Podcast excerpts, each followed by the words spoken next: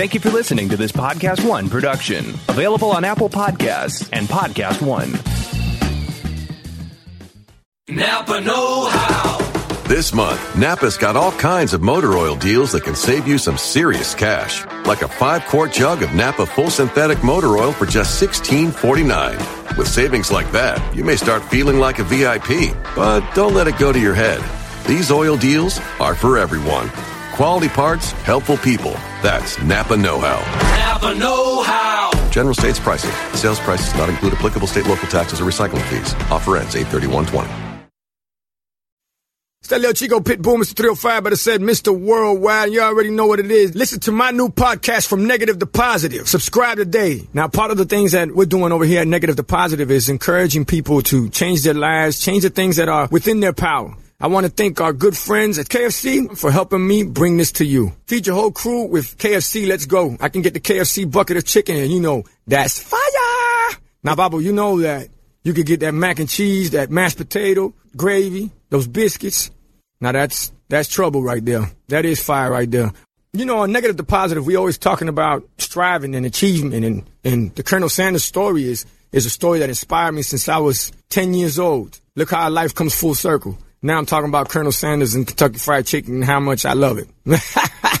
Listen to my new podcast from negative to positive. Check out the vodcast. Subscribe today. Apple Podcast, Podcast One, Spotify. Hey everyone, this is John Roca from Collider. By now you've likely heard about Disney Plus, the new streaming service that includes Disney, Pixar, Marvel, Star Wars, and National Geographic. With all of these amazing brands in one place, Disney Plus is one of the most incredible libraries in the entire streaming landscape, and it's all ad free. From beloved classics like Snow White and the Seven Dwarfs to today's blockbusters like Captain Marvel and Avengers Endgame to critically acclaimed documentaries like National Geographic's Free Solo. The content on Disney Plus is truly unparalleled. Plus also offers some of the most beloved TV shows of all time, including 30 seasons of the Emmy Award winning animated series The Simpsons. And if that weren't enough, Disney Plus has also rolled out a host of originals like The Mandalorian, the first ever Star Wars live action series, and High School Musical, The Musical, The Series, a very meta take on the beloved film franchise. It's no wonder Disney Plus has become one of the most talked about streaming services of 2019. So don't miss out. Sign up for Disney Plus now and start streaming all this great content today. Napa Know How. At Napa Auto Parts stores and Napa Auto Care centers, get a $25 prepaid Visa card when you get any Napa Automotive battery. It's the best deal for some of the best batteries from some of the best car people around. But we might be a little partial. Anywho, pick up any Napa Automotive battery and save 25 bucks. Do it yourself or have it done for you. That's Napa Know How. Napa Know How. At participating Napa Auto Parts stores and Napa Auto Care centers while supplies last. Offer ends 83120. It's that little Chico Pitbull, Mr. 305, but it said Mr. Worldwide, and I'm here to tell you about my new podcast, From Negative to Positive, brought to you by my friends over at State Farm. I believe that to have success, you got to play the game, so that the game doesn't play you. You know, the biggest risk you take is not taking one. It's very important that you make sure that you make the most out of your money, especially when it comes to insurance. State Farm offers surprisingly great rates. They have great agents standing by helping you personalize your coverage. All this is backed up by award winning, easy to use technology. It's a great price with an even greater service. When you want the real deal, like a good neighbor, State Farm is there.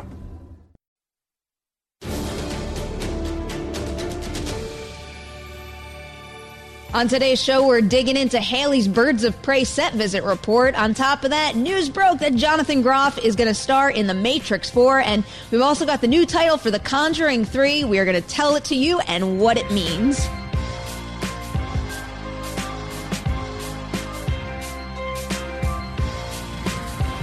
Hello, everyone, and welcome to this Heroes and Villains sponsored edition of Collider Movie Talk. I am so happy to share the table with Simon Thompson and Matt Donato.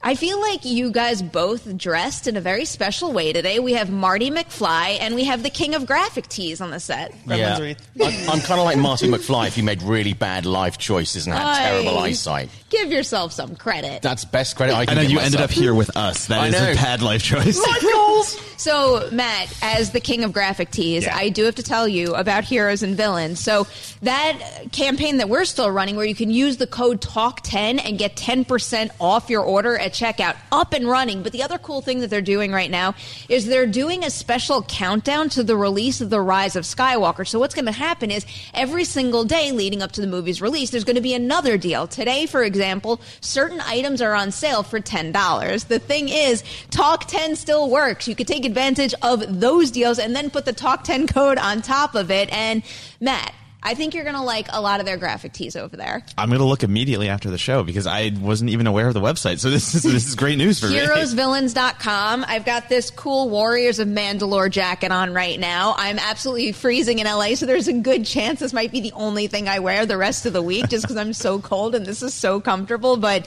yeah, the Warriors of Mandalore uh, line is one of their newer ones, and uh, I am a fan. All right. Well, if only there was a major holiday around the corner where you needed to buy gifts for everybody that you love. Um, Yeah. Oh my God! Yeah. Oh, like in days I time. think we, we've all kind That's of put it out on the table that everybody sitting here right now is very behind. in behind. I am just schwitzing a little Yeah. bit because of that right now. All right, let's get into this first story here. Haleigh was lucky enough to visit the set of Birds of Prey, and she ran a whole bunch of stories. And this isn't even all of her content, but she ran a whole bunch of breakout stories, and we're going to try to get to as many of them as possible right now. And one of the first ones she posted has a little something to do with the timeline of the movie. So here is what she wrote in the article. Uh, Cathy Yan, when she was asked if there was a specific amount of time that passed since Suicide Squad, Yan replied, There is not any known amount of time. No, it kind of exists in a parallel timeline. The full quote is With Suicide Squad, she's so connected to the Joker. I mean, their story is so intertwined. It really is their love story, if you will, but this is not. And so I think that gave us a lot of opportunity to say, like, what is she like? Not necessarily post Joker, but just in almost like a parallel universe and allowed all of us the freedom to say, like, we're going to create a different Gotham. So the keyword I'm, or the keywords I'm focusing on right now are parallel universe and parallel timeline. I'm, d- does she mean like legitimately a, a parallel concurrent timeline or are we interpreting this in a different way? well, I, I've got my thoughts on this. You you kind of know this deeper, so I mean, I wouldn't say I know this deeper, but my thoughts when you say parallel, you're creating different capabilities to have different actors playing different characters. So immediately we know we have Jared Leto's Joker, which is very much in Harley Quinn's world that we have Margot Robbie's Har- uh, Harley Quinn. We also have Joaquin Phoenix's Joker that is out in left field right now. And we don't know what's going to happen with it. And there are ideas for sequels of this nature. So right now with what you're saying is we have the pop funky Harley Quinn world where Jared Leto's Joker w- works. And we also have the Robert Pattinson Bat world, uh, Batman world, Bat world. We'll go with, I guess for now, the Bat world. We'll have that going on where they don't seem like they're ever going to come together, but they can both coexist in the DCU. So that's where I take that. See, this is my take on it with the parallel uh, parallel storylines. It's kind of like so Suicide Squad and Harley Quinn and all of that stuff that we see at the moment is already one thing. It's like her taking time out. So these stories that we're seeing from Birds of Prey are happening within the same universe, completely separate to Joker, Batman, etc., etc. But it's like she's like, okay, well, this is also going on at the same time as we saw Suicide Squad, and we'll see any movies in the future. So a slightly different take on what that parallel means. I don't necessarily take it as, you know, a literal use of the term. I just think it, it more so applies to creative freedom and just not being tied down to anything that came before or even much that's uh, that's coming after it for that matter. I think they just said, you know, make a great standalone movie and leave it at that and that's it. Creatively covering their butts effectively, or Well, yeah. Yeah, it, no, it's possible. Yeah. I mean, I feel like by just making one good movie, it. So it's it's almost like we were running with the mentality of you know plan an entire franchise, plan a cinematic universe, and give yourself all the opportunities. When in reality, it works the other way. Make Yeah. yourself one good movie, and then you get all the good opportunities. Whereas you know other companies end up with a dark universe where you plan all this stuff, and then offices get shut up, and that's not going to happen here. And one of the other things I think this ties into quite well is this idea that. So Screen Rant had this particular quote up and running. Something about it not necessarily being a team up movie. I want to break down what they wrote here though, because it's a it's a little uh, complicated. So apparently Yan said it, this was something that I gravitated to when I read the script, and she reiterated that Birds of Prey isn't the Harley Quinn movie. According to Yan, it's truly an ensemble film. It's not even a team. You see them as a team right now, but we really spend time with each of these women, and they are very much the protagonists in the film. So, why I compare the two with creative possibilities is it sounds to me like they are not leaning on the idea of, oh, cool, like team up time, but they're going to actually spend the time to flesh out each and every one of these characters, mm. which, you know, then could, if the movie is a hit, pave the way to individual movies or team up movies with different characters for all we know. And also, I think you know it's a case of you know eggs in baskets really with these. I, obviously, Suicide Squad, and we had that. There are a lot of great characters in there. That's debatable, of course. Captain Boomerang. Captain Boomerang. Welcome I think we're all back. Jai Courtney Amazed that Jai was available. Um, but yeah, so basically they've got all these characters, and you never know which ones are going to land. We know the Harley Quinn's already really popular, right? Mm. There might be another couple of characters in there as well. So I think it is a very wise decision to go, okay, well, let's develop all of these, what, six characters. Let's develop them, really give them a backstory, really give them a, draw them out really effectively. The downside of that is the fact that if some of them don't have those strong enough stories and they don't draw them well, then that's where the weaknesses between them, we saw this with Suicide Squad, really kind of comes to the fore. So i i it's, it's a risky strategy in an mm-hmm. element, but I think long term it can play off because you never know which ones are going to land particularly well. Sometimes we're surprised. Well, I mean, uh, everyone out there knows I love bringing up Power Rangers, and I think they took a, but I do think they took Yeah. a very similar approach to that, where they tried to take the time to give each one of those characters their own backstory and just their own motivation to being a Power Ranger and how they operate, and you know that kind of situation where it's stronger for one character or weaker for another. It doesn't necessarily uh, come as a detriment to the movie overall, but it just made people walk away with certain favorites rather than Yeah. other characters that didn't have that same kind of meaty backstory. Which is not really a bad thing. No. And I was going to say, if you go back to Suicide Squad too, and I agree, you know, they're trying to do a lot with a lot of characters and flesh out those stories. Birds of Prey is a little more focused. We have less of a, I know it's not a team up movie, but it's still less of a main team that they have to worry about. Mm. So it's still a gamble. I think it's a more pared down gamble. But in the sense though that like, I love the way Margot Robbie's approaching this whole thing because not only is she acting, she's also producing. She also came to the studio with a story. She's super passionate about her Harley Quinn and she's super passionate about this world and her girl gang. So I think that's the one thing that a lot of these other movies didn't have going for it. Like this driving force behind the character. Not only that, but like the person playing this character and having input in all these other aspects. So I think that's the one thing that uh, Birds of Prey has going for it is Margot Robbie here. Oh, Yeah. absolutely. I mean, I, I applaud any actor out there who tries to take control of his or her career and kind of use the name value that they've achieved on their own to then produce properties that maybe wouldn't have gotten made otherwise. But I want to throw one other quote into this whole ensemble conversation we're having right now. So I believe this is a, yes, a Margot Robbie quote. Harley is the narrator of the story, a very unreliable, erratic narrator, which is fun, but it also gives, I think, the audience an opportunity to kind of be inside her brain sometimes and see the world through her eyes at times. How does this uh, kind of tie into the idea of this being not necessarily a team up movie, but an ensemble movie where all these characters are fleshed out from Harley's perspective? You see the, the disconnect that I'm finding there? Yeah. Okay, so I'm, I'm just wondering, do you guys have any ideas how those two things are going to work together? I mean, uh, you, you, I was going to say it's going to be more comedic. It's going to be more trippy out there, hallucinogenic maybe a little bit because we already have in the poster we have her stuffed beaver. I think the name is Bucky, and it's gonna get weird just from that aspect because like I put that picture up and I was like, what is going on with this beaver in a tutu with a necklace on? And someone immediately is like, oh, that's her stuffed beaver she talks to, and I was like. Oh, okay. So this is really going to be one of those movies, and I'm fine with that, given the DCU at this point. I'm all on board with th- with the Harley perspective in that respect as it pertains to her character. But what I'm wondering a little more so is how is this movie being told from her perspective going to change how these other characters are developed, especially if she's an unreliable narrator and they're stressing the fact that each one of these are going to be their own fleshed out protagonist. Well, we all know that Harley Quinn's reality is not necessarily reality. I mean, she certainly is a very kooky and off the wall character. So we could see it, I mean, this is total speculation, but we could see it from two POVs. We could see the story told from uh, Harley's uh, uh, POV, so what, how she sees these characters working within the ensemble, working within the storyline, and then also the reality of how these characters either see themselves or the reality of that group, which can be quite fun if you're playing around with that kind of psychedelic what is the real timeline and what isn't. Gives you a little bit more room to be creative. I think that's that's what's going to happen. You're going to get these funny scenes where it's from Harley's perspective, and she's looking at one like Mary Elizabeth Winstead and seeing one thing, and then you come from behind Mary Elizabeth Winstead, and it's Looks a completely, completely different, different. version. Yeah, exactly. Yeah. It's There's darker and not as poppy. Great yeah. design opportunities in Yeah. that too, just in a way of like very quickly selling what perspective you're coming at it from. So there could be some very fun visual choices there. And also, then, if you decide to do do something to follow up, you have two possible narratives to work from in the future.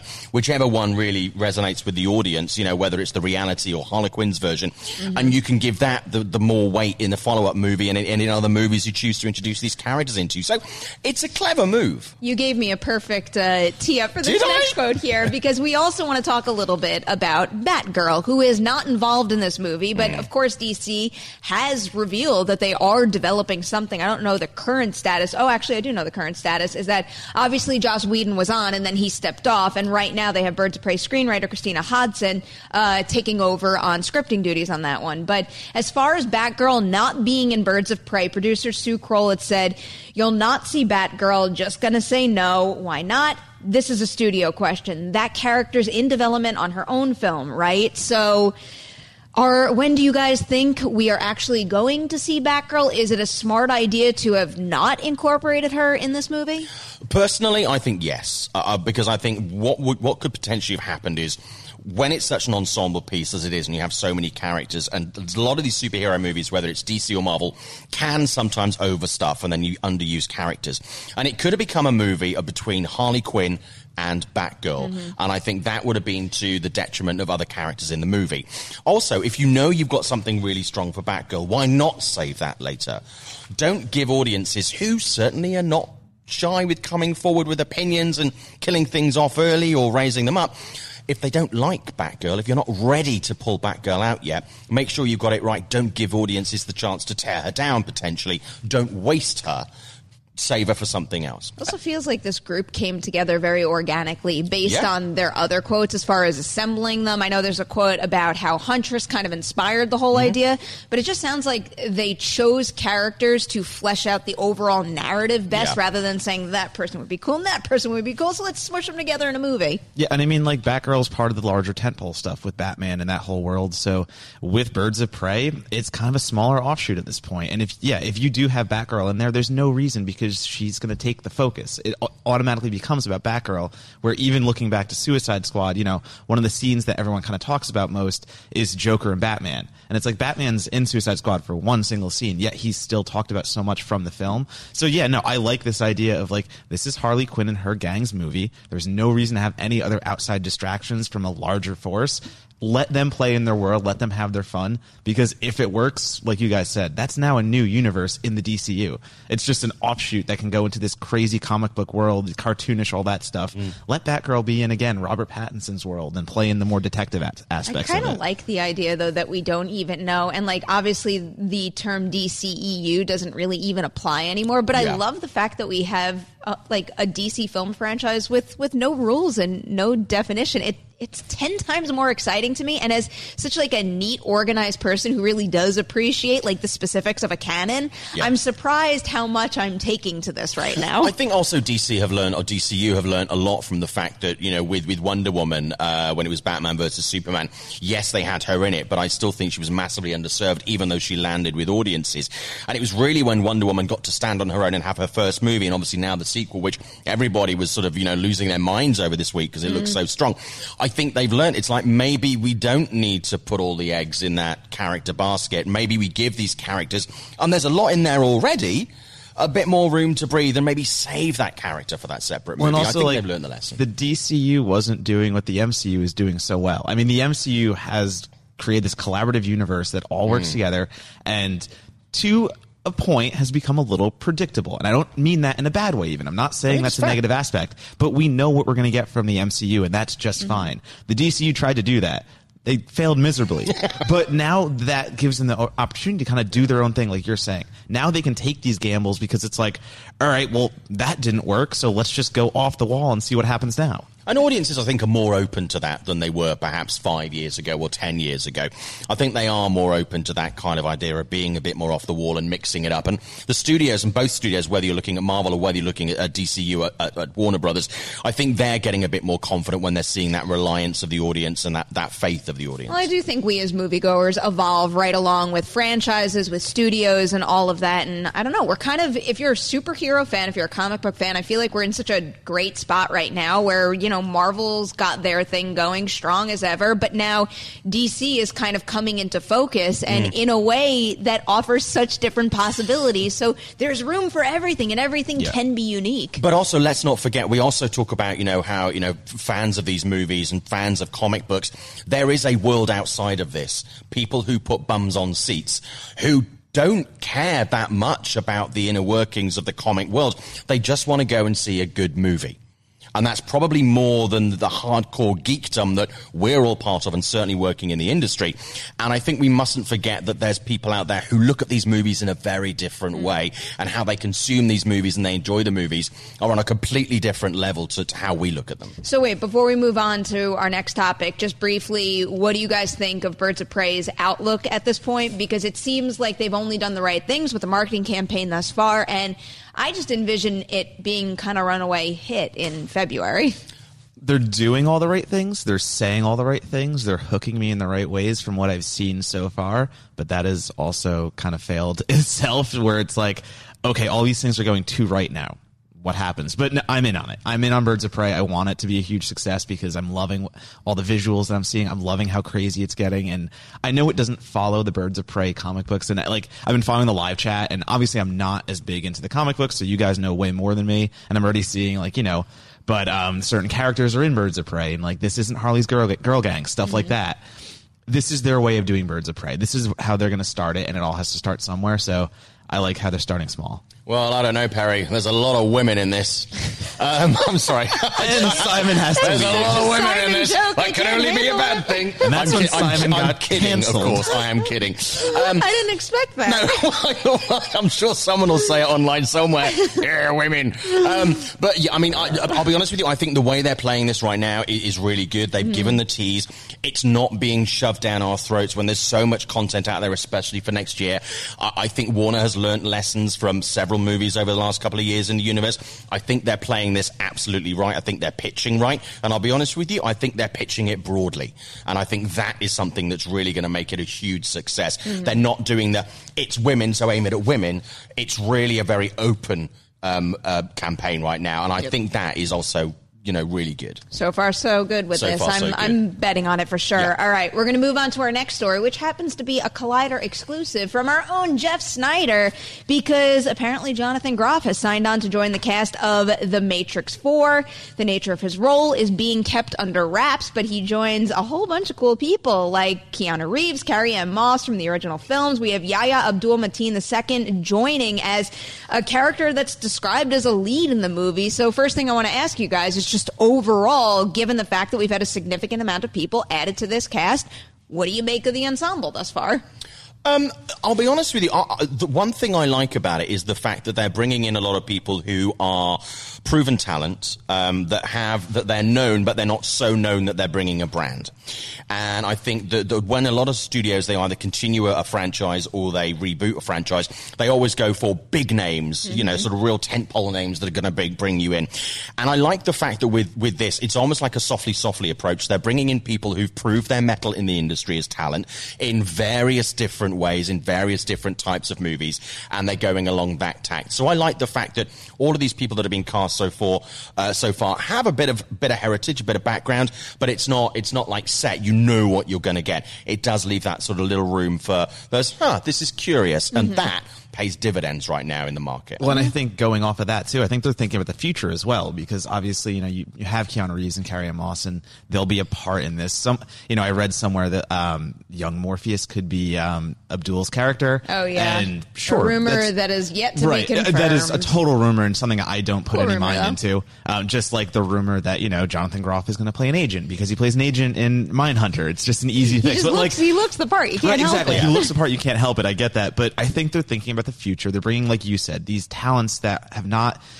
They are big names, but they haven't ascended yet to that point where they're like totally household. So they're hoping that they're going to get that with this Matrix film. They're going to be able to build the groundwork, and then all of a sudden it's like now we have five, now we have six, and we have these characters that can propel that. Because we look now back at Matrix when, when the first Matrix movie came out. I mean, yeah, I'm, I'm that old. Um, but it, I remember when it came out, and the thing is that Keanu was the star. Keanu was really well known. Laurence Fishburne was kind of well known. Everybody else was pretty much an unknown quality, quantity. And I think we're seeing that really again. We're building a cast that not only has the potential to go into a number of films, but they will also be around in 10 to 15 years potentially, and they're getting them in on the ground floor hmm. to become the next Keanu's or the next whatevers. And I think that's a really shrewd idea as well. Yeah, it's working for me as someone. I was telling you guys a little before. I don't not like the Matrix, Matrix, but it's not my favorite franchise out there. When they announced another one, you know, I'm like, cool. Let's see what you could do with it. I know that that idea has hmm. more potential, but I'm not really like super hyped about it. The casting right now is changing my tune a little, and it's like it's creating a little more urgency for me to go back and rewatch everything and really get primed for this next one because you know when you add someone like Jonathan Groff to a cast, I, he is incredible. I mean, Mindhunter is something else, and I'm trying very hard not to just copy and paste his role in Mindhunter into something like this because I am so fascinated by his performance in that series. But you know, I, I just think that everything he's delivered in his career thus far speaks to his range as an actor. But do we know if he's playing a leading role? Uh, that's, that's actually a question. Like, because he could be in this movie for ten minutes. I mean, that's the other thing too. Casting just means they've been cast in so some I wouldn't way. necessarily. I, I don't want to get ahead of myself, and we obviously don't know any official Right. details. I'm assuming they didn't cast him in this for ten. I was just rewatching Joker, and I remember freaking out about Brian Tyree Henry being in that movie, and even Zazie Beetz for that matter. And you know, their screen time is limited. I don't expect the same thing to happen with anyone who has been announced thus far, as far as new folks joining Matrix. Yeah. With like the same thing that happened in something like the Joker. Also, someone did just say in the chat, are the Wachowskis coming back to direct though? And One. we have, yeah, we have Yeah. Lana Wachowski coming back to direct and also co-write. So we also have returning uh, creators. That gives me a little more there to believe in too, as well. So I, I I'm in on it. Maybe Jonathan Groff could uh, could play a dial-up modem. You know, we all remember those from the nineties. Oh, Doing the sound, his entire dialogue could be the sound when no one can use a phone while they're connecting to the internet. Yet again, another comment from Simon that Just- I just did not did not expect. see I didn't expect at all. I Didn't just- see nor we needed.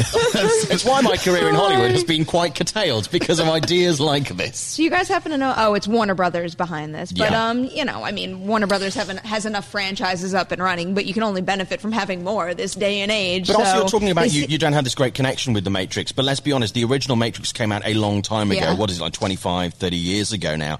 And um, is it 25 years? 25, feel years? Wait, I feel like You're you're, dating the Matrix yeah, a lot. I feel like you're on. making it Is even 20 older than 20 it years? is. No, 20, wait, wait, 25? It was all I can fields tell you, when, when that movie was in out. two seconds. But, the I first mean- Matrix yeah. movie came out in 1999. Okay, so that was, was 20, say 20 years ago. So Yeah. This was all fields back I was in like the day. 30 years. Wait, hold on. Yeah. second. I remember the beginning of the motor car. Um, but I went to the premiere in a horseless carriage.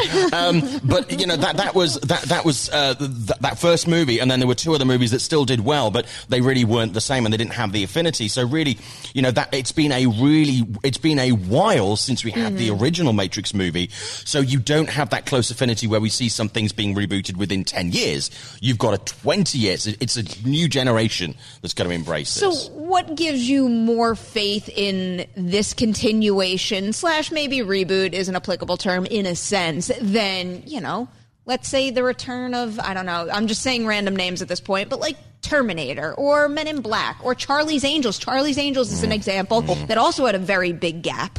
But Terminator kept failing. I mean, you say Terminator, Exactly. but That's I why. mean, that's why I went the that's- Charlie's Angels route eventually, because Terminator Genisys was like yesterday. I was gonna. So we've had a few Terminator movies fail out, and that's also another reason where it's like, okay, what other properties are going on? Oh, The Matrix. I mean, The Matrix was a huge hit. It was a sensation. So that's the whole thing, and people have been asking for more Matrix uh, Matrix movies for a while. So it's like.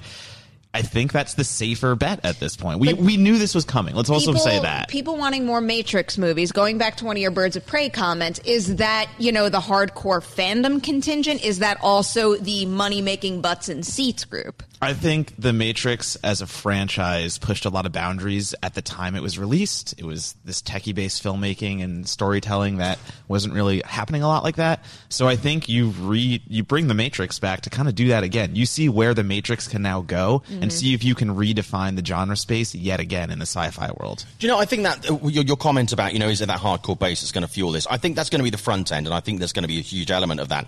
But let's not forget a lot of people who are going to be really engaging in this. When the Matrix came out, the internet was just beginning. It was really something that was quite fantastical, like you know flying cars and jetpacks. It really wasn't something that people had as part of their daily life in the way that we have it now. So you have a whole generation that is completely used to this cyber age being just the day to day life. So you have to take the time to be able to do something and come up with something creative that is realistic within how we know sort of the whole world of digital stuff and, you know, and, and computers full stop in a completely different way, in a realistic way, in a way that people are going to care about. You know, I think that's the thing. Yeah, I think uh, especially like the gap and what the Matrix taps into, and what you know technology now affords them in real life, and both as far as filmmaking goes too. I think that really gives this thing the opportunity to grow as a story, and that's the, that's the reason you get more people to get back into it. You can't just appeal to the people who are already Matrix fans. You got to bring in new fans too, and this franchise in particular, compared to other franchises, I think is in prime position to do just that. Yeah. Also, No, shout out to some of the video games that came out of the Matrix. I swear to God, I played one of those Xbox Matrix games like for three years. It was like one of my favorites. So I hope they bring more video games. They're just as good as the Matrix trilogy. You never know. You got to corner every market now, don't you? all right. Before we get into our last story, which is all about The Conjuring 3, which is now being called The Conjuring The Devil Made Me Do It. If you want to know what that title is all about, we are going to tell you about it in a minute. But first, here's a promo for Heroes. Hi, I'm Coy Jandreau, host of Collider Heroes, and I'm here to tell you we've got 20 minute episodes coming at you on Collider Video on the YouTube as you've always loved it. Plus, now we've got hour long podcast dropping every Thursday, so make sure to subscribe to the podcast because it's going to get even more sweaty on the podcast. Plus, Every week, we're going to try to get some very special guest interviews, all of the people that help shape these movies and TV shows you love. So, video, podcast, interviews, all coming at you. Be sure to subscribe. Thanks so much, guys. Stay sweaty. And just another reminder this episode is brought to you by Heroes and Villains. HeroesVillains.com. Use the promo code TALK10 at checkout for 10% off. Cool stuff like this. All right, who's ready to talk The Conjuring? I think I might. I was might so, be. I was so excited about this. So first, I'm just going to give you guys a little uh, a little play by play as far as how my feelings about this title went. So I get that uh, the alert in my inbox, uh, conjuring the devil made me do, and I'm like, I no no, it's not not really working for me. That's a mouthful. Why don't you just call it the Conjuring Three?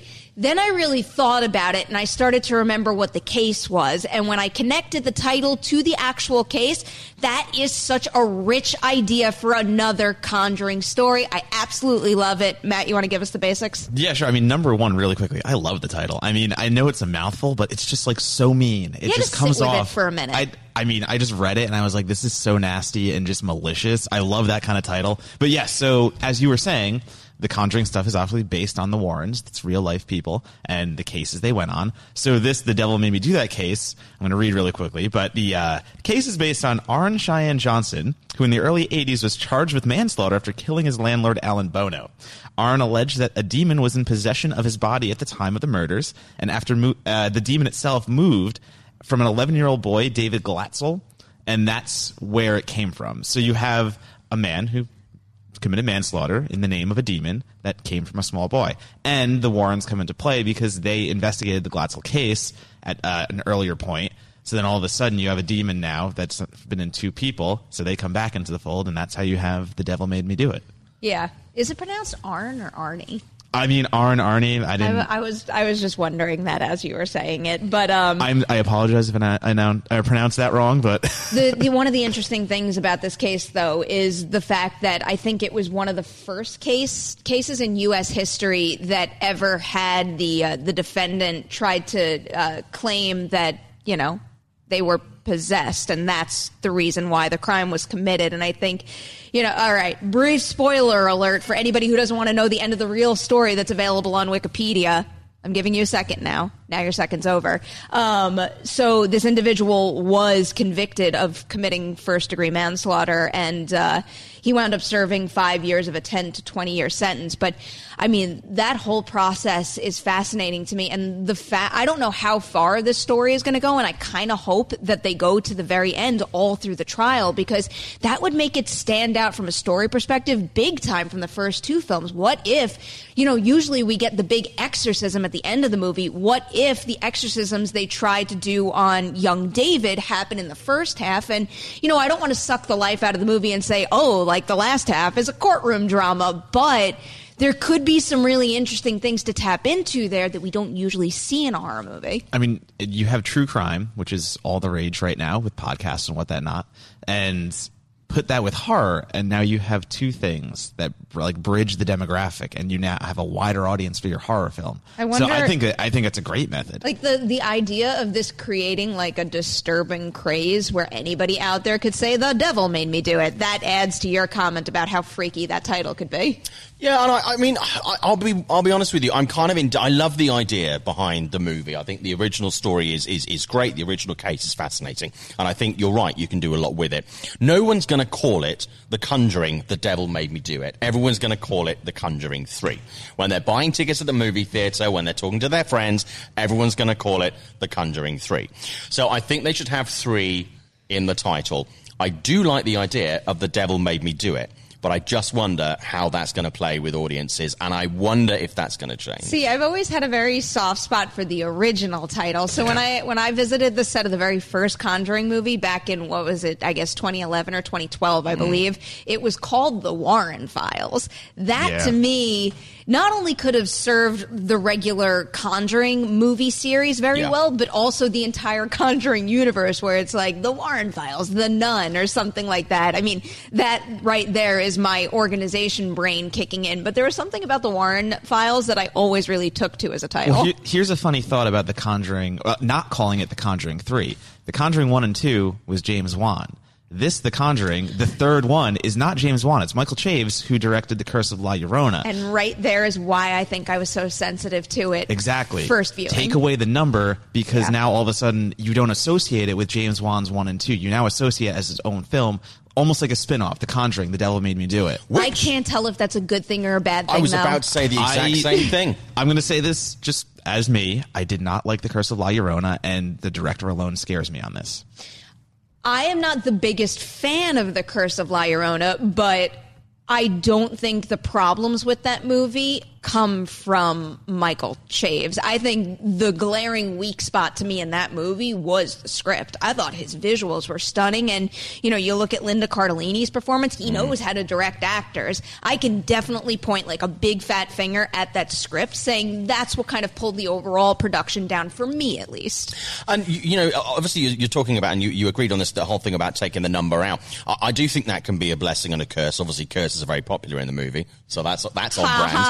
Joke. Don't worry, I've got plenty more where this comes from. I'll apologise in advance. but I think also the fact is, when you start losing the numbers and you start losing that association, you start to get into the movies that start to feel like uh, American Pie presents.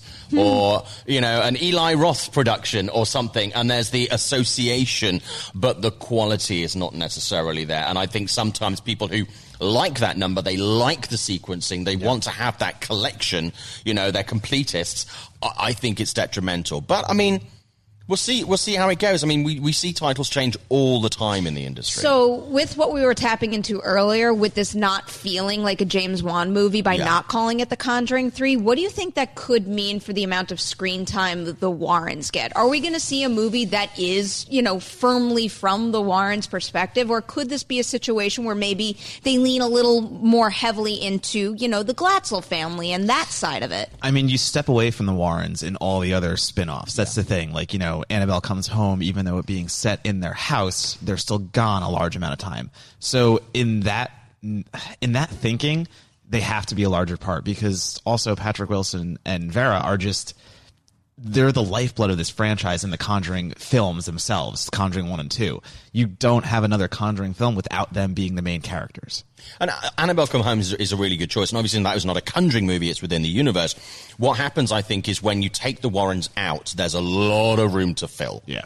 And we saw this essentially with elements even in The Conjuring uh, 2, where you then have a lot of space to fill in these movies, and I think that brings down the quality of these things. So it also depends, to be honest with you, on on what deals um, Patrick and, and Farmiga did, you know, to be honest with you. If they said, we'll, we'll be in it for X amount of money because of the money that you're paying us, that's great. We could see them stepping away from it full time in the future. I mean, I can't see Patrick Wilson wanting to do these movies for another 10 I don't years. know though. That said, he seems to relish these genre roles. I mean, even look at him in In the Tall Grass, and he loves doing horror. He I mean, was so I don't think good in that. I'm not worried about them walking away due to monetary uh, restrictions and stuff of that nature. I, I think they love these characters, but again, it's more how much do you use them. And if you're doing a Conjuring movie, again, if you're not doing a spin-off, you use the Warrens. They are your they're ace up your sleeve. That's it. I want to see uh, The Conjuring uh, Warren's Christmas Vacation. I want to see that. Just has nothing to do with horror. It just goes on like a Just- road trip. yeah. Just like I mean, Christmas they- is terrifying. you know, that's, that's kind of I like mean- the idea of you know what do the Avengers do on a day off? I actually really, if they ever would dare to do something like that, I wouldn't mind just seeing what Ed and Lorraine Warren do in their free time when they're not dealing with a demonic presence. Well, I always joke like they should do a 28 months later and just have it a romantic comedy. The apocalypse is over. Nothing, nothing scary at all. Just completely ape off of it and I go also crazy. think the future of the Conjuring franchise or the Conjuring proper should be a passing of the baton from Ed and Lorraine to McKenna Grace as ah. Judy Warren, and you should run with that. A little now, more now she's a little. Ghostbuster though. She doesn't need the Conjuring Right. universe. That would be I a gue- I conflict guess of she- a interest. different form of ghost That'd be a fighting conflict there. Exactly of interest right. as well. You'd ruin your own business. But also, to be honest with you, going back to the Christmas movie, I mean, you talk about that. I mean, what better time of year is there for presents than at Christmas? Presents. I Oh, get man. it. I get it. I, know, I didn't just say so the jokes were good. I said there were more of them. How are you punning this early? Like my brain is just know. trying to put together information. I information. don't have anything else in my Like, life. This is all actually I just got. like went completely dead. I didn't know how to respond to that. It literally I think took me you a knew minute. how to respond, but because this is a family show, Maybe. you can't respond like that. All right, let's get into some of these live chat questions here. Uh, let's kick it off with uh, a question from Zeno Hour, who wants to know who is having a better breakout year, Florence Pugh or Yahya Abdul Mateen? Ooh, That's a, That's a good question. A good question because it's a tough one to answer. I think just because my brain is more movie centric, I have to go with Florence because, I, like, she could be on the path to getting an Academy Award nomination. Yeah, I, I think that's going to tell. That's going to be the telltale where Florence's uh, awards run ends. But man, I love Florence and a lot of stuff. But I, I do. Um, Yahya has so many good roles too. I mean, again, even something like Aquaman, you killed that. I mean, I don't know. I was not a big fan of him in Aquaman. Ah, uh, but I'll be honest with you, Zeno, uh, by the way, uh, good to, to have you involved. Um, uh, I'm going to go with Florence Pugh, and I don't think she needs an award. In fact, I think an award at this stage in her career would be something of a anchor for her, because once you've won that award, it follows you around and it kind of dates when you really landed. Do you think the same thing would happen if she just got the nomination and not the win? I think if she got the nomination, it's fine because that really that marks quality. I think when you win, it is kind of like an anchor, and you go, "It's been ten years since you won an Oscar, or ten years since you won a Golden Globe." But to be honest with you, she is the master of the Puniverse, and I see this oh, only I expanding. I didn't say I would stop. I can't help it. Seriously though, hashtag Puniverse. I know, right? I feel like that could catch I've on. been saving that Is, for is months. that not a hashtag? Can we- I feel like it's a we make- hashtag already. Can It we is make now. That a thing? like I, it's Yeah. so good Seriously. that I just assume it's a hashtag. Puniverse. Well, no, it's not. I've checked. I've checked. I, but literally, I've been, waiting for, that? I've been waiting for weeks to drop that one. So thank you for having me on today. I've been waiting for I have no one to talk to. Admittedly, I'm happy to have that one in my life right now, so I'm glad we had you on the made up for the show. other one, right? Twitter. That's, that's my presence to the. Sh- oh, Is there an silly eject button? Can I just hit something here that just gets you off? All right, before you eject, let's go to a question from Rixa Morris, who's asking Since the Terminator franchise is dead, how will you solve the universal constant problem and try uh, to give it a satisfying ending? Is that just over and done with? Like, we'll never get another satisfying installment of the Terminator? Uh, How do you at this point? You've tried so many different times that you've beaten a dead robot into the ground. I TV mean, series. Go back to that route. A different format. That's into mine. You don't take that idea. robot. That's mine. I yeah. I, I I don't see how you get out of it anymore. You've tried. You've tried over and over. People don't care. Hollywood, stop it. Seriously. No, I think the only way that you can do this, don't waste your time and your money trying to put it on the big screen. Make it a regular limited series. Do it as event TV. Do it like every other year. Do a three piece miniseries. Put it on a Netflix. Put it on a something else. Turn it into a Star Wars type thing where you only do this limited story. I, I just I think as Terminator as it is, and all due respect to Arnie and Linda, who I absolutely love to see coming back. It's just it, there's the we like the memory of them rather than we will actually pay to put butts in seats. apparently. It's just not a draw. And I'll be honest with you, Terminator movies when they first came out, they delivered something that there was nothing else really like that in the market. They really paved a completely new way. And now we've got things like superhero movies and we've got action movies like Fast and Furious which in different ways deliver what we got from the Terminator movies. And I would say just take it to TV, take it to streaming, do it as limited series, do like one every other year. It will cost less. And I think you can still have the effect, and I think you can do different things with the characters. I think audiences give more of a damn about than just fighty fighty robot. Well, I mean, think about what Watchmen is accomplishing right now. I feel like Great you example. know, if they can Great if they can get quality anywhere near what I hear that show is at at this point, then Do it from I think they'll be in good shape. Cyberdyne. Do it from a Cyberdyne point of view.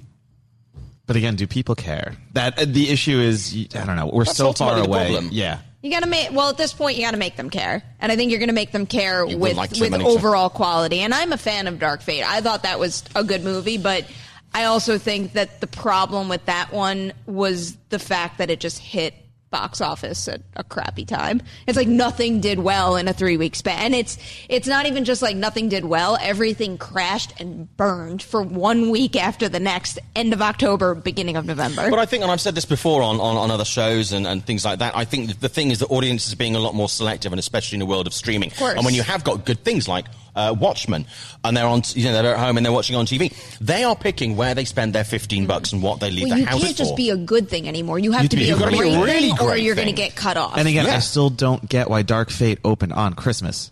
Uh, Christmas. On, wow, uh, sorry, Halloween. Halloween. I know, I don't either. Um, I was. It, I spent my Halloween because I missed the press screening in a theater that was maybe twenty percent full. Why didn't they flip flop with uh, with Doctor exactly. Sleep? Ex- yeah, exactly. Doctor Sleep comes a- a week after Halloween. Dark, Dark Fate comes on Halloween. None of it made sense. Absolutely none of that made sense. I don't know how much flip flopping those dates would have helped in the end, but you I know, think- I- any seriously- little bit Yeah. I think Well, would have Dark Fate benefited needed both everything studios. there. I think if they'd have flipped uh, Doctor Sleep before Halloween, I think they could have easily added 10 to 20 on that opening weekend. Very easily, because there was Mm. nothing out there. It's so weird that like the general public just turns horror off after October. Yeah. Like it is true. I mean, it does happen. Damn but straight. October, everyone's like, "Oh yeah, I can watch my scary movies right now." Ge- again, general public. I know Perri's looking know at me live. like, we, well, "That's my life." What I'm are you very talking well about? aware of Yeah. like the bubble within Right. the bubble that we live in. Exactly, but I mean, outside that bubble, agreed. That could have added even another ten or twenty million. Speaking of that bubble, do you want to plug a certain movie on Shudder that everybody should watch if they didn't watch Witching Hour? You mean Deadly Games? I do. you mean I Deadly can't. I can't stop thinking about it. It's so good. It's I, I've been writing movie. about it today, and it's been. I've had. Do you want to like actually do a quick plug? Or yeah, like, no, seriously. Because Yeah, I, so- I think really, if anybody out there is looking for holiday horror to watch and they have a Shudder account, Right. You should go It's great. watch Perri and myself on the latest episode of Witching Hour where we talked about Christmas horror for like 30, 40 minutes. So it was just a dream.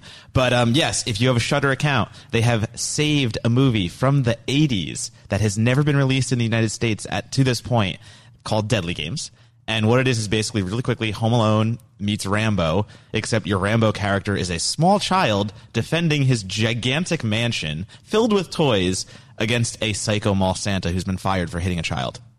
That's all I'm going to say. are you sold? I am. Well, it's, it's one of the movies that you actually mentioned the other day when he was on Meet the Movie Press uh, Yes, last as well. Friday and gave a whole list of, of movies. But has anybody the heard deadly of uh, games joy uh, everywhere, it's- I- seriously, that is on my watch to Dropping list. presents everywhere. But talking about streaming, Anna and the Apocalypse. If you haven't Oh, seen yeah. that, you've heard Anna of this Apocalypse movie, right? You've heard about I- this movie. I'm quoted on the poster, I only Simon. first watched it recently because I missed it the it's year on it came Hulu. out. I yeah. think it's on Amazon as well, and it's seriously It's on it is- airplanes too, which is where I watched it? Yeah, it is. It's an, yeah, aw- yeah. it- and it's, we were talking about it. It's an awkward movie to watch in an airplane because it's, It's not not, that like awkward. well, they don't cut out the gory stuff. And what if like a tiny child was behind me? But it's Christmas and it's a musical. and they so saw like a snowman with like a bloody zombie face. That Well, could like well, mess that's it. how that they live. mess got a real quick up. introduction into life's problems. right, all Yeah. right. I don't really feel that guilty, especially because I loved it. All right, It's a great let's movie. uh, so see good. if we can get another Horror question. Scottish in. zombie musical. Okay, so briefly to talk about this one, MK Songbird is asking if we had any reaction to the Red Band trailer for The Grudge. Um, how are you guys feeling about The Grudge thus far? I am keeping my fingers so, so crossed, and I really do think the first weekend of a new year could be a good time to open a horror movie. But then again, you think of other horror movies that have opened in that same slot, like Winchester and things of that nature. Escape and Room. Escape Okay, Room had right. the Escape opening weekend, I believe, or the Escape second weekend of 2019, and not only did Escape Room do well and wind up justifying the uh, the green light for a sequel, but Escape Room is a very, very good movie. Yes. Easily one of the best horror movies we've seen all year. and also the Insidious movie. No, the I last believe Insidious it. movie. All right, I believe out. it. I think it's very sorry. well done. Did- Was it the Insidious. last key? Insidious? Was Oh, yeah, the the last last one? key did, Last yeah. Key's Yeah, that came out in January. That was pushed from sort of around the Halloween time. And also, let's not forget. I mean, th- you know, The Grudge is something that a lot of people are aware of as a, as a horror brand, and you know whether it's good or not kind of is irrelevant. People will be they'll have done with the movies that are around at that time, and it has Lin Shaye in it, and Lin Shaye is one of those actors that you're like. I know her. She's from that thing, even if you don't know her name. And people will go and see a movie because she's in it, because she's an amazing, creepy old lady. She Delightful. is. Just She's also wonderful. I know like Lin quite that well. woman Yeah. just Yeah. like radiates positivity Yeah. and warmth, and I could talk to her all day. But if you haven't seen that Red Band trailer, do check it out because it formats it in one of my favorite ways to format a trailer, where you know you always wind up with the quick cutting action montage, or in this Yep. case, the scare montage. But the very beginning of it, I think the whole first half Hmm. of the trailer plays out as one long creepy scene that highlights how creepy Lin Shaye can be. Do you want a fun Lin Shaye fact? Please. You know she was in There's Something About Mary, and she played this Yeah. old lady with the leathery skin, with the saggy boobs and stuff. She has that prosthetic in her house. What what's that? Mag Magdalinda? Mag, Yeah. Mag, Mag- is that her name Yeah. in the movie? It's something, something like can't that. That Magna. Magna, Magna I, Carta. I think I just like combined four names. Yeah, oh, it's fine. Staying, staying with yeah. the Grudge really quickly, though. What I'm most excited about is Nicholas Pesce being the director, and you know he's shown so much range between Piercing and The Eyes of My Mother, doing these a black and white Piercing. film that's like crazy artistic, and then going to Piercing, which is just a giallo, and even uses some of the soundtracks from old giallos, and then to have him take on the Grudge, I'm really excited to see his uh, kind of haunted take. He hasn't done a real ghost story yet, but. I don't like how the studio isn't being as vocal about this movie. I don't like how the studio pushed it. I don't like what the studio's doing to it, and that makes me a little nervous. Well, but do you think at this point, you know, I don't know. It's like I wonder how you go about marketing a weekend one release because we've been discussing it around the office too. I mean, once Star Wars comes and goes, it's kind of radio silence in this industry. I mean, let's let's say after the 20th, no one's really talking about anything except for end of year and in this the Yeah. case of this year end of decade list. If it's you- not really prime time to promote a new movie coming out after the holidays and that window is so you're so saying small exactly why I'm nervous because that's why you put But a I don't movie think there. that's necessarily, uh, you know, blame you could put on the studio. I think they're just buying into the idea that that could be a prime release spot for a horror movie, whereas it's not a sign that they're not promoting it enough. They're- I think they're just going to go super hard come uh, New Year's Day. See, I see it more as they're just filling a spot. They're putting something where, just like you said, everyone goes quiet. I'm like, oh, there's nothing to watch after Star Wars, but there are options out there. So it's like, let me put my movie there. So hopefully that becomes the weekend- option everyone goes But to. weekend one isn't a dead zone. It's like if let's say they had scheduled The Grudge for I don't know mid to late August, I'd be like, uh oh, like you guys are not caring about this movie at all. But for some reason, I think that that spot has proven to be very lucrative, and I think it's a smart move for them to have it there. I, I very much hope you're right. I'm not Okay. Coming here as I'm- someone. I'm you know my, my love of horror, crossed. and you know what I want horror to uh, to be. So and yes. you know lo- my love of positivity and Ex- hopefulness. Exactly so right. we're on I love display that we're big time arguing right just now. like the same thing, but at the same time, Harry's like, "No, I'm more positive." And you know that my Probably. jokes are terrible. I was gonna. Yeah. I was waiting for you Not to a single chime pun in there. Where's your grudge pun, dude? I don't have one, which is a shame. I, I'm trying to think of one. I'm just You've not got coming some up with anything. homework Nope. to do Nope. before we have you back on. I, I know, right? Don't worry. Oh, oh, I will. I'll become fully loaded. I believe in you. Terrible puns. I believe in That's you. I do. All right, we do have to say goodbye. Simon, Matt, thank you so much for spending Pleasure. your morning Thank with you. me. Big thanks to Adam in the booth. Also, Thad in the live chat. You guys rock. I really appreciate your help. You guys know exactly where to go after you leave Collider Movie Talk. Of course, you don't click out of this video without liking and sharing it because that would be greatly appreciated. But then you go on, go on over to uh, Collider Live. They've got a great show planned. And then guess what? We are right back here tomorrow morning, 9 a.m. PT for a brand new Movie Talk.